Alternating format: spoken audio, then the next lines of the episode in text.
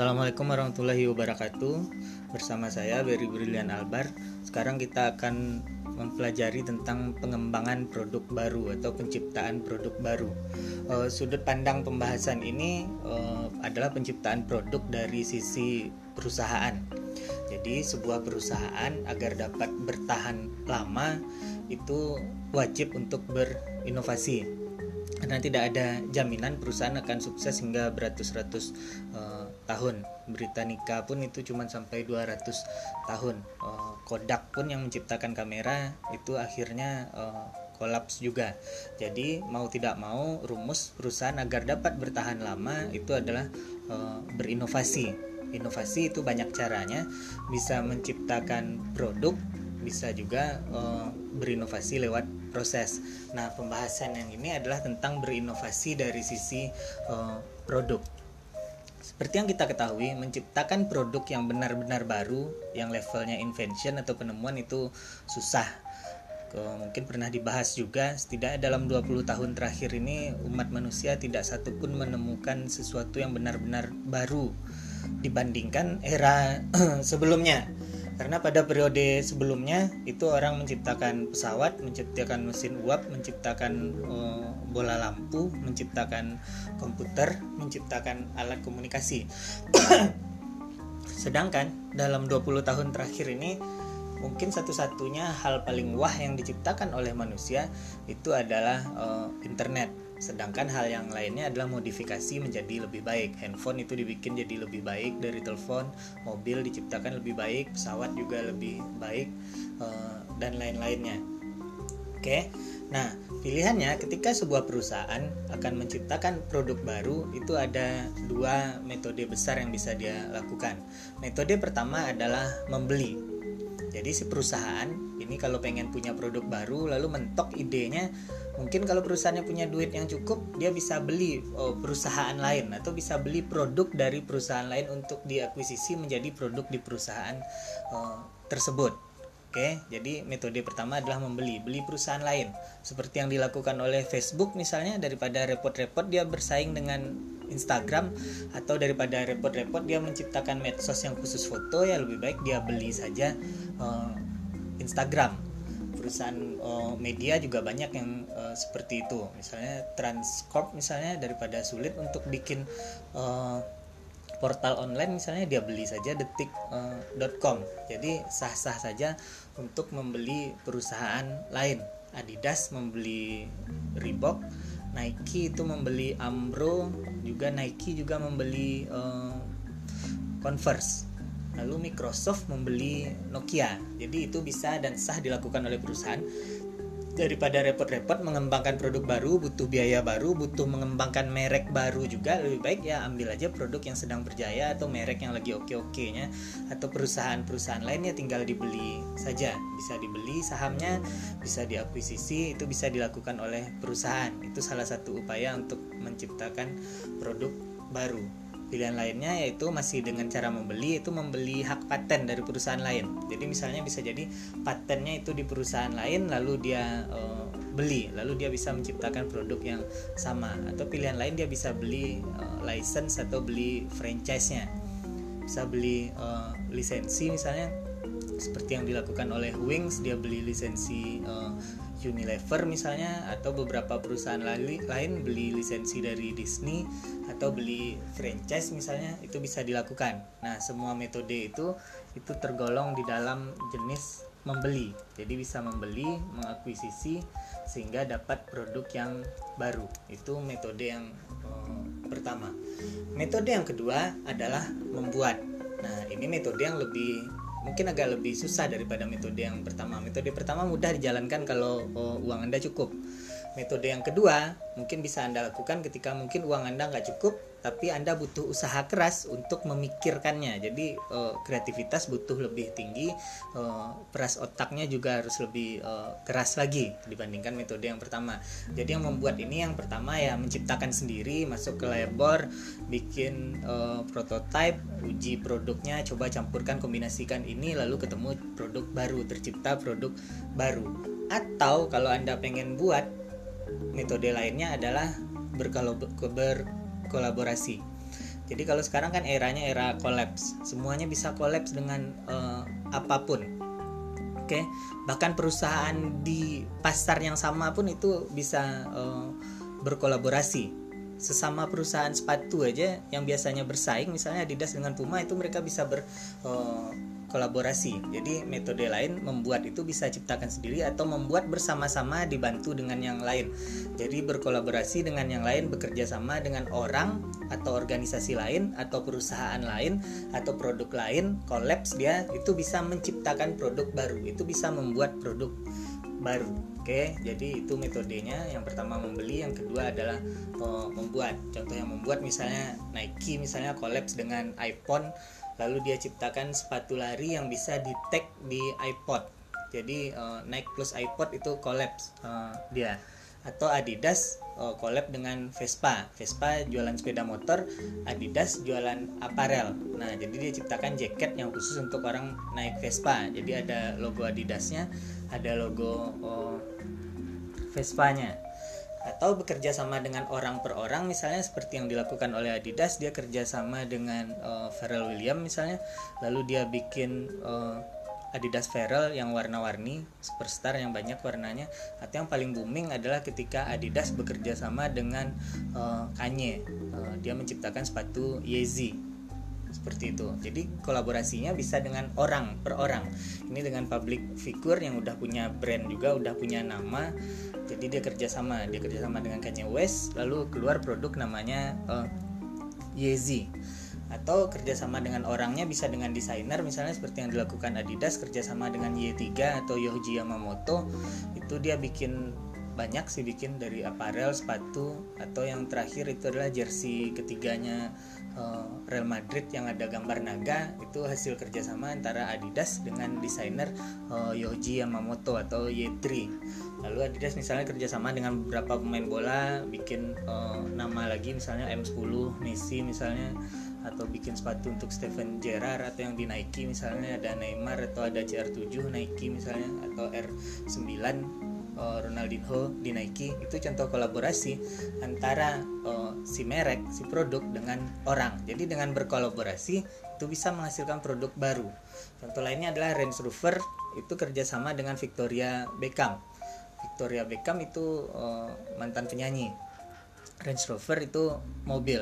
Bentuk kerjasamanya adalah Victoria Beckham itu memilihkan desain di bagian dalamnya. Jadi interior itu Victoria Beckham yang pilih, mulai dari kulitnya, tampilannya, warnanya, coraknya, motifnya, itu semuanya dipilihkan oleh Victoria Beckham. Makanya ada Range Rover Special Edition Victoria Beckham. Range Rovernya aja udah produk. Ketika dia bekerja sama dengan Victoria Beckham ini, cuman masalah dia ganti interior di dalamnya, itu sudah menghasilkan produk baru lagi. Jadi bekerja sama, berkolaborasi dengan orang per orang pun itu akan jadi solusi untuk menciptakan produk baru. Bekerja sama dengan perusahaan lain juga bisa menciptakan produk baru. Oke, seperti itu. Itu metode untuk menghasilkan produk baru. Bisa bikin atau bisa bekerja sama atau beli aja perusahaan yang sudah jadi. Oke, lanjut. Di sini akan dijelaskan tentang kategori pada produk baru. Jadi ada tingkatannya. Level tertinggi itu adalah produk baru, itu level tertingginya itu new to the world, atau produk yang baru bagi dunia, atau produk temuan, produk invention, produk yang benar-benar baru. Ketika kita lihat, wah ini belum pernah ada di era sebelumnya, belum pernah kita lihat sebelumnya, itu new to the world, itu benar-benar baru dan ya susah, dan itu levelnya paling tinggi. Jika tidak mampu membuat yang new to the world, di bawah itu levelnya namanya new product lines. Berarti bikin lini produk yang baru. Jadi misalnya selama ini udah bikin produknya misalnya mobil, lalu bikin lini baru, oke kita bikin motor misalnya, atau bikinnya jadi ATV misalnya, atau bikinnya jadi kapal misalnya. Nah itu berarti menciptakan lini produk yang baru, yang benar-benar berbeda dari produk yang sudah ada dari kita sebelumnya. Jadi itu benar-benar baru. Sama misalnya ketika Anda melihat Apple, misalnya ketika Apple membuat handphone, membuat laptop, itu mungkin udah biasa bagi Anda. Kalau tiba-tiba Apple itu mengeluarkan center misalnya, iCenter, itu kan nambah lini produk baru, dan itu baru lagi, belum pernah Apple ngeluarin center misalnya. seperti itu nambah lini produk. Oke, jika nggak mampu begitu, ada level di bawahnya lagi, namanya adalah additions atau modification. Ini artinya tinggal memodif produk yang sudah ada. Dimodif produk yang sudah ada, kalau namanya modif ini diganti sedikit saja itu sudah jadi modifikasi dia. Oke, misalnya kita jualan produk selama ini Adidas Stan Smith-nya putih, lalu Adidas bikin inovasi, dia modif aja sedikit, dia bikin warnanya jadi ungu misalnya. Itu sudah jadi edition atau modif. Atau misalnya jualan donat, misalnya lihat di Dunkin, misalnya donatnya bulat, lalu tiba-tiba suatu hari Dunkin mengeluarkan donatnya segitiga. Ya, cuman memodif seperti itu sudah jadi produk baru. Oke. Di bawah itu levelnya adalah improvement. Nah, improvement berarti produk kita yang sudah ada mungkin bisa jadi sudah kurang peminatnya, mungkin sudah decline dia, tapi kita perbaiki, itu bisa jadi produk baru. Jadi diimprove, diperbaiki, produk yang lama diperbaiki bisa jadi produk yang lebih baik, seperti itu. Di bawah itu levelnya ada repositioning. Oke, kalau repositioning berarti sebenarnya produk Anda nggak baru, tapi yang Anda lakukan cuma merubah positioningnya. Nah, ketika positioning itu kan bermain dengan pikiran manusia. Positioning itu posisi di benak konsumen. Ketika kita mengutak-atik posisi di benak konsumen, itu benak konsumen menangkapnya bisa sebagai produk baru. Oke, banyak contohnya. Contoh yang paling terkenal dalam sejarahnya adalah Marlboro. Oke, Marlboro bertahun-tahun menjual rokok untuk wanita di zaman Perang Dunia Kedua, karena emang nggak ada laki-laki di Amerika, kebanyakan adalah perempuan. Jadi Philip Morris mengeluarkan rokoknya Marlboro, ya gila-gilaan rokoknya untuk perempuan, bisa bikin perempuan langsing. Malahan kalau Anda cari iklannya Philip Morris itu ada juga yang untuk wanita hamil dianjurkan rokoknya Philip Morris. Jadi pasarnya emang perempuan. Oke, merek rokoknya itu Marlboro. Ketika berakhir perang, konsumen wanita mulai berkurang, konsumen laki-laki mulai banyak lagi. Itu Marlboro beralih jualan ke laki-laki. Positioningnya berubah. Yang awalnya rokok untuk perempuan glamor berubah menjadi rokok untuk laki-laki tangguh dengan image-nya cowboy. Cowboy itu image-nya kan tangguh dan mandiri. Kemana-mana kan cowboy sendiri, pakai kuda, terlihat mandiri dan terlihat tangguh. Yang diganti oleh Marlboro sebenarnya positioningnya saja. Produknya tetap produk rokok yang sama, mereknya malahan sama-sama Marlboro juga. Anda bisa search iklan Marlboro di tahun 40-an. Anda bisa bandingkan dengan iklan Marlboro di tahun ini yang banyak cowboy-nya. Itu mereknya sama. Yang diganti cuman repositioning, yang diganti cuman image-nya di benak si konsumen. Nah, mengganti image di benak konsumen itu udah jadi kayak produk baru, udah ganti positioningnya. Sama ketika Anda lihat TPI, itu adalah Televisi Pendidikan Indonesia, lalu tiba-tiba dia berubah menjadi TPI saja namanya, tidak dipanjang, tidak dibuat kepanjangannya Televisi Pendidikan Indonesia, dan dia tidak menayangkan pendidikan lagi, tapi fokus ke hiburannya dangdut. Ketika dia mengubah positioning itu, yang awalnya TPI itu identik di kepala kita untuk belajar, zaman-zaman tahun 90-an itu kalau siang-siang ya hidupin TPI untuk belajar. Nah, kemudian berubah positioningnya jadi kalau malam-malam nonton TPI itu nonton dangdut. Sedangkan TPI tidak mengubah namanya, tidak merubah produknya secara keseluruhan. Yang dia ubah cuma image-nya di benak konsumen. Namanya tetap TPI, yang dibawa kemana-mana tetap TPI pada periode itu sebelum akhirnya dirubah jadi MNC. Nah, yang mereka lakukan cuma repositioning. Yang diubahnya cuma apa yang ada di benak si konsumen, seperti itu. Oke, jadi bisa juga produk baru berbentuknya ya repositioning. Di-positioning baru aja produk tersebut di benak konsumen.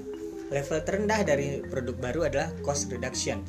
Jadi dengan Anda mengurangi biaya produksi, bisa menekan biayanya, otomatis harganya bisa turun. Nah, itu terasa produk baru juga. Jadi produk Anda harganya akan lebih murah misalnya.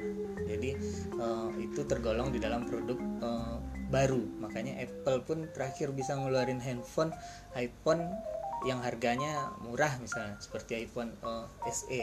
Dia udah bisa menekan biaya produksinya, lalu bisa jualan produk di harga yang lebih murah. Jadi ketika Anda melakukan perubahan, perombakan internal, merubah biaya produksinya, menekan biaya produksinya, menjual lebih murah, itu bisa tergolong di dalam produk baru, tapi jenisnya lebih paling rendah, seperti itu. Oke, lanjut. produk baru itu kesulitannya adalah ketika baru muncul di pasaran. Perhitungannya seperti ini. 95% produk baru di Amerika Serikat itu gagal. Jadi kebayang itu kalau orang bikin produk di Amerika setiap tahunnya itu skalanya 95% itu gagal. Kalau di Eropa rata-rata 90% produk baru itu gagal.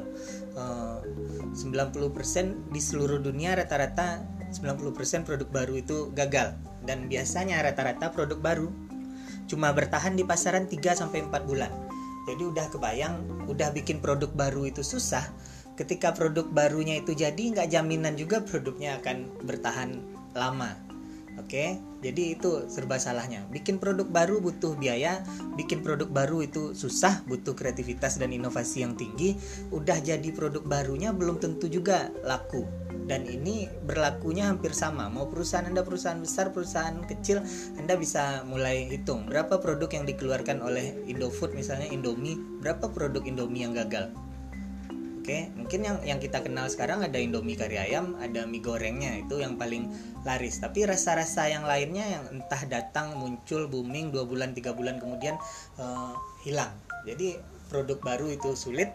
Dan bertahannya itu juga sulit. Di sini dikatakan rata-rata 3-4 bulan itu udah bubar produk barunya. 90%, berarti dari 100 produk baru cuma 10 yang mampu bertahan setiap tahunnya.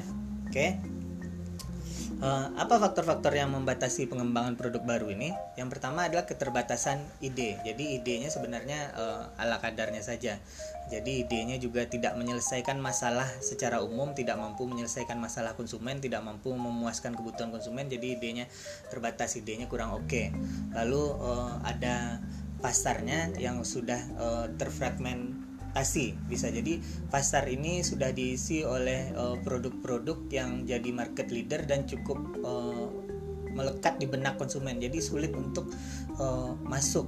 Contohnya misalnya pasta gigi lah. Di Indonesia produk paling terkenal adalah dari Unilever, Pepsodent. Akan sulit untuk menyaingi produk yang ketika orang dalam pikiran kosong pun ditanya apa merek pasta giginya, pasti Pepsodent yang dia sebutkan. Jadi sudah agak sulit. Jadi ada beberapa pasar yang sudah terlalu matang. Kalau ini berarti butuh upaya ekstra. Oke. Lalu ada faktor lain adalah batasan sosial. Bisa jadi produknya itu nggak cocok secara sosialnya. Lalu ada biaya pengembangan. Butuh biaya pengembangan yang besar. Kadang nggak seimbang juga biaya pengembangannya dengan profit produknya. Lalu faktor lainnya adalah kurang duit, kelangkaan modal, lalu waktu yang lebih pendek. Jadi kadang perusahaan dikejar oleh waktu untuk menciptakan produk baru ini. Yang paling terasa kejar-kejaran waktunya adalah perusahaan telekomunikasi. Handphone misalnya. Anda bisa lihat dalam berapa bulan itu beberapa merek itu mengeluarkan produk. Samsung baru ngeluarin produk, bulan depan dia keluarin lagi, bulan depan dia keluarin lagi. Harus dikejar waktu. Kalau dia nggak kejar waktunya, dia akan digiling oleh perusahaan yang lain, dilindas oleh perusahaan lain yang lebih cepat inovasinya. Oke, jadi waktu itu benar-benar dibutuhkan. Lalu alasan lainnya adalah VLC yang lebih pendek atau produk life cycle. Ada beberapa produk yang daur hidupnya itu pendek. Ada beberapa produk yang dia musiman, tren, fad misalnya. Ada produk yang muncul seketika booming 1 bulan, 2 bulan, setengah tahun misalnya, lalu tahun depan udah nggak ketemu lagi. Di awal kemunculannya hampir semua orang pengen punya fidget spinner misalnya, lalu di tahun depannya belum nyampe setahun itu udah nggak ada lagi yang memakai fidget spinner. Banyak produk-produk yang booming seperti itu. Jadi ada produk yang PLC-nya memang terlalu pendek, jadi tidak bertahan lama. Nah, solusinya kalau pengen produk baru itu berhasil, solusi pertamanya adalah produk itu harus inovatif. Oke, inovatif berarti itu baru dan mampu menyelesaikan masalah konsumen dengan baik. Itu inovatif. Yang kedua yaitu mampu memuaskan konsumen, setidaknya kebutuhan dan keinginan konsumen itu terpenuhi.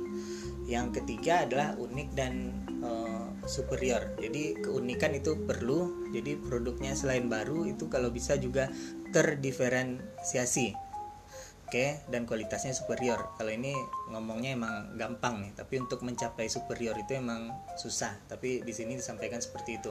98%, jadi angkanya cukup tinggi, produk yang berhasil itu menerapkan unik dan superior. Jadi dia berbeda dan dia kualitasnya tidak terbantahkan. Itu 98% itu sukses. Oke. Di sini disebutkan ada beberapa perusahaan yang inovatif itu dalam beberapa tahun terakhir itu yang peringkatnya berganti-ganti, tapi mayoritas yang ada di dalam itu seperti Apple, Google, Toyota itu salah satu yang aktif juga, General Electric, Microsoft, Procter & Gamble, GM, Walt Disney, Honda, Starbucks, BMW, Samsung. Itu contoh produk yang inovatif. Bisa kita lihat mereka masih bertahan sampai hari ini, masih jualan, dan tetap dilihat juga, tetap mereka punya produk-produk yang gagal di pasaran. Nggak semuanya 100% produk yang diciptakan itu berhasil. Tetap ada produk yang tidak direspon oleh pasar dengan baik. Itu judulnya perusahaannya sudah sangat inovatif. Oke.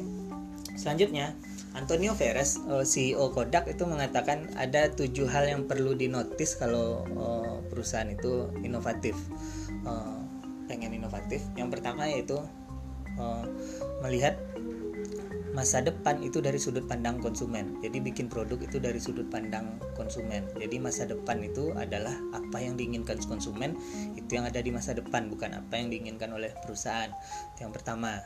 Yang kedua adalah intellectual property atau kekayaan intelektual ciptaan tadi, dan merek itu adalah salah satu aset kunci. Jadi merek dan kekayaan intelektual, hak cipta misalnya, HKI lainnya, itu adalah aset yang penting. Bisa Anda lihat ketika perusahaan itu bangkrut pun, itu kadang orang masih mau bersedia membeli mereknya. Orang masih bersedia membeli kekayaan intelektual jualnya. Ketika AWR itu dibeli oleh Tony Fernandes, itu benar-benar yang tersisa cuman mereknya saja, mereknya Air Asia, dan dia beli cuman seharga 1 ringgit Malaysia. Berarti yang dia beli itu mereknya. Yang dia beli adalah mereknya. Perusahaan bangkrut pun masih ada mereknya. Mandala sudah tutup, tidak jualan pun itu masih ada yang mau beli pesawat Mandala dengan merek Mandalanya diakuisisi. Oke, selanjutnya adalah gunakan teknologi digital untuk menganalisa konsumen. Jadi digitalisasi data dari konsumennya. Selanjutnya adalah bangun tim juara. Jadi bikin timnya itu yang berkualitas, diseleksi dengan baik, dilatih dengan baik, sehingga jadi championship tim. Lalu yang ke-5 adalah berpikirlah untuk inovatif. Jadi inovasi itu harusnya ada di setiap pikiran orang, bukan tanggung jawab divisi tertentu saja. Jadi semua bagian karyawannya, orang per orang itu harus berpikir inovatif. Oke. Yang ke-6 adalah kecepatan itu adalah faktor penting. Jadi tekan perusahaan Anda supaya berinovasi lebih cepat, bekerja lebih cepat supaya bisa mengalahkan kecepatan yang lain. Yang ke-7 adalah saatnya berpartnership. Jadi bangun hubungan dengan yang lain, karena kita tidak mungkin baik di segala lini. Jadi kita bisa beraliansi, bisa berkolaborasi, seperti yang dilakukan oleh GM misalnya. Dia menyadari bahwa dia tidak mampu untuk membuat mobil bermesin diesel, lalu dia lihat Isuzu itu luar biasa mesin dieselnya, Isuzu Panther kan. Nah, akhirnya si GM ini beraliansi saja dengan Isuzu, padahal kan sama-sama perusahaan otomotif. Jadi mereka tidak bersaing tapi beraliansi, bekerja sama, partnership. Karena ya kita tidak bisa baik di segala lini, jadi untuk hal-hal tertentu mungkin kita bisa bekerja sama. Mungkin Sony yang bagus adalah kualitas suaranya, sedangkan Ericsson yang bagus adalah kualitas teleponnya, teknologi telekomunikasinya itu bagus. Sony bagus di soundnya. Nah, mungkin seperti itu Sony bekerja sama dengan Ericsson, bikin handphone yang bagus sistem komunikasinya dan jernih suaranya, bernama Sony Ericsson. Itu contohnya partnership. Itu 7 hal yang penting kalau Anda pengen berinovasi. Itu kata Antonio Perez, CEO Kodak, walaupun kita ketahui akhirnya Kodak tutup juga, tapi setidaknya itu yang dia sarankan. Mungkin dia nggak menjalankan sarannya sendiri. Oke. Selanjutnya, menurut Kotler itu ada tahap-tahap dalam pengembangan produk. Jadi di sini jelaskan ada 8 tahap pengembangan produk. Tahap pertama itu disebut dengan penciptaan ide. Di penciptaan ide ini biasanya yang dilakukan adalah ya keluarkan ide semuanya, tukar pikiran, sesi formal, berkumpul, rapat, lalu dikemukakan idenya, lalu dicatat idenya. Jadi diberi kebebasan semuanya untuk melakukan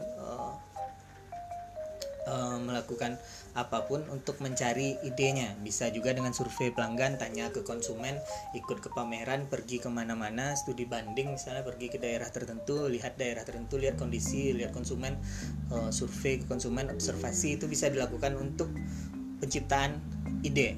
Itu yang paling sederhana, kumpul, rapat di ruangan, ruang ide misalnya, itu curahkan semuanya ide. Itu tahap pertama. Ada banyak cara untuk untuk ciptaan ide ini. Teknik kreativitasnya itu misalnya dengan menyebutkan atribut atau modifikasi objek. Misalnya perusahaan kita adalah perusahaan telekomunikasi, lalu kita ngumpul nih rapat handphone misalnya. Nah, lalu ditanyakan, kira-kira handphone ini fungsinya apalagi yang lain misalnya. Lalu kan bisa aja idenya macam-macam. Oh, bisa jadi remote TV misalnya, atau handphonenya bisa jadi remote AC misalnya, atau handphonenya bisa jadi pengukur detak jantung kalau ditempelkan ke dada misalnya, dan banyak. Jadi itu contohnya metode kreativitas itu menyebutkan atribut, lalu apa kemungkinan yang bisa dilakukan dengan produk tersebut. Oke. Contoh lainnya adalah misalnya perusahaan kita adalah perusahaan kopi misalnya, kedai kopi. Nah, ini kan banyak. Kalau kopi kan ingredientnya banyak yang bisa dimasukkan ke kopi. Entah itu coklat, kopi, susu, air, dan lain-lainnya. Nah, ini kan bisa dikombinasikan kan, asal-muasal orang menemukan cappuccino, frappuccino, latte, espresso dan lain-lain. Itu kan dari ide untuk menyampurkan. Oh, dicampur coklat dengan kopi, oh akan dihasilkan mocha misalnya. Lalu dicampur one shot espresso misalnya, tambah one shot milknya misalnya, itu akan jadi cappuccino. Misalnya lebih banyak lagi susunya akan jadi frappuccino misalnya, atau kopi espresso, one shot espresso ditambah air misalnya, itu akan jadi americano misalnya, lebih banyak airnya, kopi jalang itu jadi americano. Nah, itu kan dasarnya dari yang udah ada, lalu dikombinasi-kombinasikan. Ini bisanya diapain lagi, dicampur dengan ini, itu dikurangi ini, itu bisanya bisa apa. Oke. Lalu berpikiran terbuka supaya ada idenya, lalu analisa asumsi terbalik. Bisa aja dipikirkan kalau ini seperti ini, kalau kebalikannya seperti apa. Lalu pemetaan pikiran misalnya, atau sama ketika orang menyebut karet misalnya, karet gelang, apalagi yang bisa dibikin dari karet gelang. Bisa sebagai pengikat rambut fungsinya, bisa untuk main ketapel, bisa untuk bikin bola bekel, nah apalagi fungsi-fungsi lainnya. Nah, itu bisa jadi ide produk baru. Itu langkah pertama. Oke. Langkah kedua adalah dari sekian banyak ide itu, lanjutnya dilakukan adalah penyaringan ide. Jadi dari sekian banyak ide yang udah terkumpul, dicatat lalu disaring. Disaring itu bisa jadi ada ide yang ditolak, ada yang tidak memungkinkan untuk dilanjutkan, lalu ada yang memang dilanjutkan. Oke. Nah, prinsipnya pertama kita harus terbuka bahwa selalu ada kemungkinan gagal, selalu ada kemungkinan berhasil, selalu ada kemungkinan produk gagal akan berhasil. Nah, ini makin rumit jadinya. Makanya ketika orang nyaring ide, itu ada ide yang ketika disaring itu emang gagal, tapi kadang ada ide yang gagal tapi ini masih punya potensi. Nah, biasanya orang, perusahaan akan menilai dari segi value-nya bagaimana produk tersebut, lalu biayanya bagaimana, lalu kondisi pasar sekarang bagaimana, apakah sudah ada persaingan, lalu konsumennya bagaimana. Itu analisa-analisa yang dilakukan untuk menyaring ide. Jadi ketika nggak bisa memenuhi value, biaya, persaingan, konsumen, situasi di pasar, itu kemungkinan produknya akan di drop, idenya akan dibatalkan, tidak dilanjutkan di tahap selanjutnya. Jadi itu yang dilakukan, itu batasnya penyaringan ide. Lanjut, setelah disaring ide berarti udah ada idenya yang oke, ide yang bisa dilanjutkan. Setelah dilanjutkan berarti lanjut ke tahap ketiga. Tahap ketiga adalah pengembangan konsep dan pengujian. Jadi ide yang udah lanjut tadi dikembangkan dalam bentuk konsep, lalu diuji. Oke, konsep ini berarti produknya masih konsep, mungkin kalau udah bagusnya mungkin prototipe, lalu diujikan. Diujikan, ujinya bisa di internal diujikan, oke atau tidak, lalu bisa juga diujikan kepada konsumen. Pada tahap ini itu didefinisikan konsepnya seperti apa, persaingannya nanti seperti apa, kebutuhan konsumen saat ini seperti apa, peta positioning mereknya seperti apa, itu mulai ditakar, lalu mulai sudah boleh dicoba dengan konsumen jika memungkinkan. Tahap keempat adalah pengembangan strategi pemasaran. Oke, sudah melalui itu semua, ternyata itu lulus uji konsep dan lulus uji konsumen misalnya. Lanjut ke tahap keempat, yaitu dikembangkan strategi pemasarannya. Karena kita udah tahu nih sukses di konsumen, berarti kita harus tetapkan siapa konsumen yang sebenarnya, tetapkan segmenting, targeting, dan positioningnya. Lalu strategi pemasaran selanjutnya yang ditetapkan adalah marketing mixnya biasanya, produk, price, place, promotion. Atau kalau yang di jasa, produk, price, place, promotion, people, physical evidence, dan proses. Lalu dirancang di sini strategi pemasarannya. Oke. Setelah tahap itu masuk ke tahap kelima, yaitu analisa bisnis. Di sini diperkirakan berapa angka penjualannya, berapa biaya produknya ini, berapa pendapatan yang akan diperkirakan dari produk ini. Diestimasikan ramalan tentang labanya, profitnya ini berapa. Oke, itu analisa bisnisnya. Intinya dianalisa apakah produk ini bisa lanjut jadi bisnis, jadi profit atau tidak. Oke, langkah keenam yaitu dikembangkan. Baru prototipenya mulai disempurnakan, disesuaikan dengan kebutuhan konsumen. Langkah ketujuh selanjutnya baru diuji pasar lagi. Tadi uji konsumennya yang sederhana, kalau sekarang uji pasarnya, produknya sudah jadi dengan baik, mungkin sudah lengkap, strategi pemasarannya sudah lengkap, berarti produknya sudah ada wujudnya, mungkin sudah ada packagingnya juga, harganya juga mungkin sudah ada, mereknya juga sudah ada, sudah seperti produk yang akan dikomersilkan. Tapi di langkah tujuh ini kita uji lagi pasar. Jadi diuji di pasar real, konsumen apakah suka atau tidak, berminat membeli atau tidak. Di masing-masing tahap tersebut, jika gagal itu biasanya akan di drop, balik lagi satu langkah atau dimusnahkan. Misalnya di pengujian pasar dia gagal, berarti dia mundur lagi. Berarti ada di tahap ke-6 di pengembangan produk, berarti prototipenya harus dirubah lagi. Ketika diuji pasar ternyata konsumen gak suka dengan rasanya, berarti mundur satu langkah, perbaiki rasanya, begitu terus. Tapi kalau lancar di pengujian pasar, lanjut ke tahap terakhir, itu adalah komersialisasi. Baru produk tersebut bisa dikomersilkan, bisa dipasarkan secara luas. Seperti itu. Tahap komersialisasi itu yang dipikirkan adalah kapan ini akan mulai dipasarkan, kapan akan di launching, tahapannya bagaimana. Pokoknya kalau tahap ke-8 berarti udah melalui 7 tahap yang lain, berarti produknya udah bisa dilempar ke pasaran. Setidaknya 8 tahap itu yang dilalui oleh produk sebelum sampai keluar ke pasaran. Oke. Itu dia panjangnya proses untuk penciptaan produk baru. Lanjut, ketika produk sudah sampai ke konsumen, lalu konsumen akan melihat produk baru tersebut. Nah, tahap itu disebut dengan adoption atau adopsi. Konsumen akan mengadopsi karena dia akan memahami ini produk baru ini apa, karena kan baru. Berarti ketika baru dikeluarkan berarti produk itu baru dilihat oleh dunia nih. Jadi konsumen pun mulai melihat ini produknya baru, ini bentuknya seperti apa, ini rasanya bagaimana, itu konsumen mulai menilai. Jadi adopsi adalah keputusan seseorang, biasanya konsumen, untuk menjadi pengguna tetap sebuah produk. Jadi ketika produk itu muncul, konsumen kan lihat. Nah, ketika dia udah beli berarti dia udah adoption tuh. Oke. Nah, level adopsi di konsumen ini ada 5. Jadi ketika produk baru dimunculkan, orang-orang pertama yang membeli itu orangnya disebut dengan inovator, yaitu orang yang berani mencoba sesuatu yang baru. Jadi dia inovator dia. Karena produk baru ini berarti kan belum ada yang lain yang tahu, belum ada yang mencoba sebelumnya. Ini orang-orang pertama dan jumlahnya biasanya sedikit. Kalau di sini ditakar itu kurang lebih 20% itu adalah si inovator ini. Jadi dari totalan pasar itu 20% itu orang baru ini, orang yang berani mencoba produk baru ini. Karena nggak banyak orang yang mau berani coba produk baru, karena produk ini benar-benar baru dan nggak paham, nggak tahu.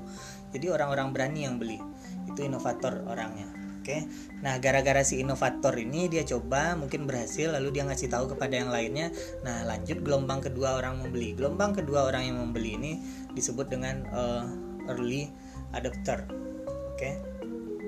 Early adopter. Inovator tadi bukan 21%, tapi 2%. Jadi cuma 2% dari total pasarnya. Nah, early adopter itu gelombang kedua itu sudah mulai agak tinggi, itu 13%. Oke, ini gelombang kedua yang terpengaruh karena si inovator tadi. Tapi ini masih kategori baru juga karena belum terlalu booming. Jadi orang ini ngelihat temannya, oh oke, saya beli juga, tapi belum terlalu booming. Tapi dia oke, suka aja dengan produknya. Oke. Level gelombang tertinggi pertama itu adalah early majority, itu 34%. Ini luar biasa boomingnya. Mayoritas itu orang pengen beli. Jadi kebayang ketika Blackberry pertama kali keluar itu sekitar tahun 2005-2006 di Indonesia, itu yang inovator berarti yang beli-beli pertama itu 2%, cuma orang-orang yang nekat aja karena handphonenya benar-benar aneh, tombolnya banyak gitu. Nggak awam bagi orang yang handphonenya udah touchscreen, oke. Lalu ada early adopter yang lain ikut-ikutan beli karena lihat temennya oke, saya akhirnya beli. Lalu akhirnya masuklah di periode boomingnya, semua tahu nggak tahu, orang ngerti nggak ngerti dengan BlackBerry, itu orang pengen punya. Nah, itu early majority, itu gelombang tertinggi, dia gelombang ketiga, 34%. Setelah early majority masih ada yang tinggi lagi, 34% juga, sama dengan early majority, itu late majority. Itu trennya udah mulai tinggi-tinggi. Nah, lalu muncul orang gelombang keempat ini, dia ikutan beli, tapi trennya udah mulai turun, tapi dia masih rame, dia masih menikmati. Kan ya 4 tahun 5 tahun setelah BlackBerry booming itu masih ada orang yang beli BlackBerry dan cukup banyak, oke. Nah, orang yang level terakhir itu adalah laggards namanya. Ini gelombang terakhir orang yang membeli. Jadi udah hampir hilang pula trennya. Nah, orang ini baru kepikiran membeli. Bisa jadi telat informasinya dia tahu, telat dia tahu tentang produknya, atau telat duitnya cukup untuk beli produk tersebut. Jadi pas trennya udah turun, harganya juga udah turun, baru cocok nih di kantongnya. Nah, si laggards ini jumlahnya cuma 16%. Jadi seperti gunung dia. Jadi produk baru itu pertama akan dicicipi oleh si inovator, dia sedikit, lalu dia akan mempengaruhi early adopter itu 13%. Lalu akan mempengaruhi early majority, booming produknya, lalu ada late majority, baru terakhir orang yang telat tadi, yang ya ketinggalan zaman tadi, ketinggalan mode, ketinggalan era, baru dia beli. Itu kalau produk Anda lancar-lancar aja. Banyak produk yang cuma sampai inovator lalu mati dia.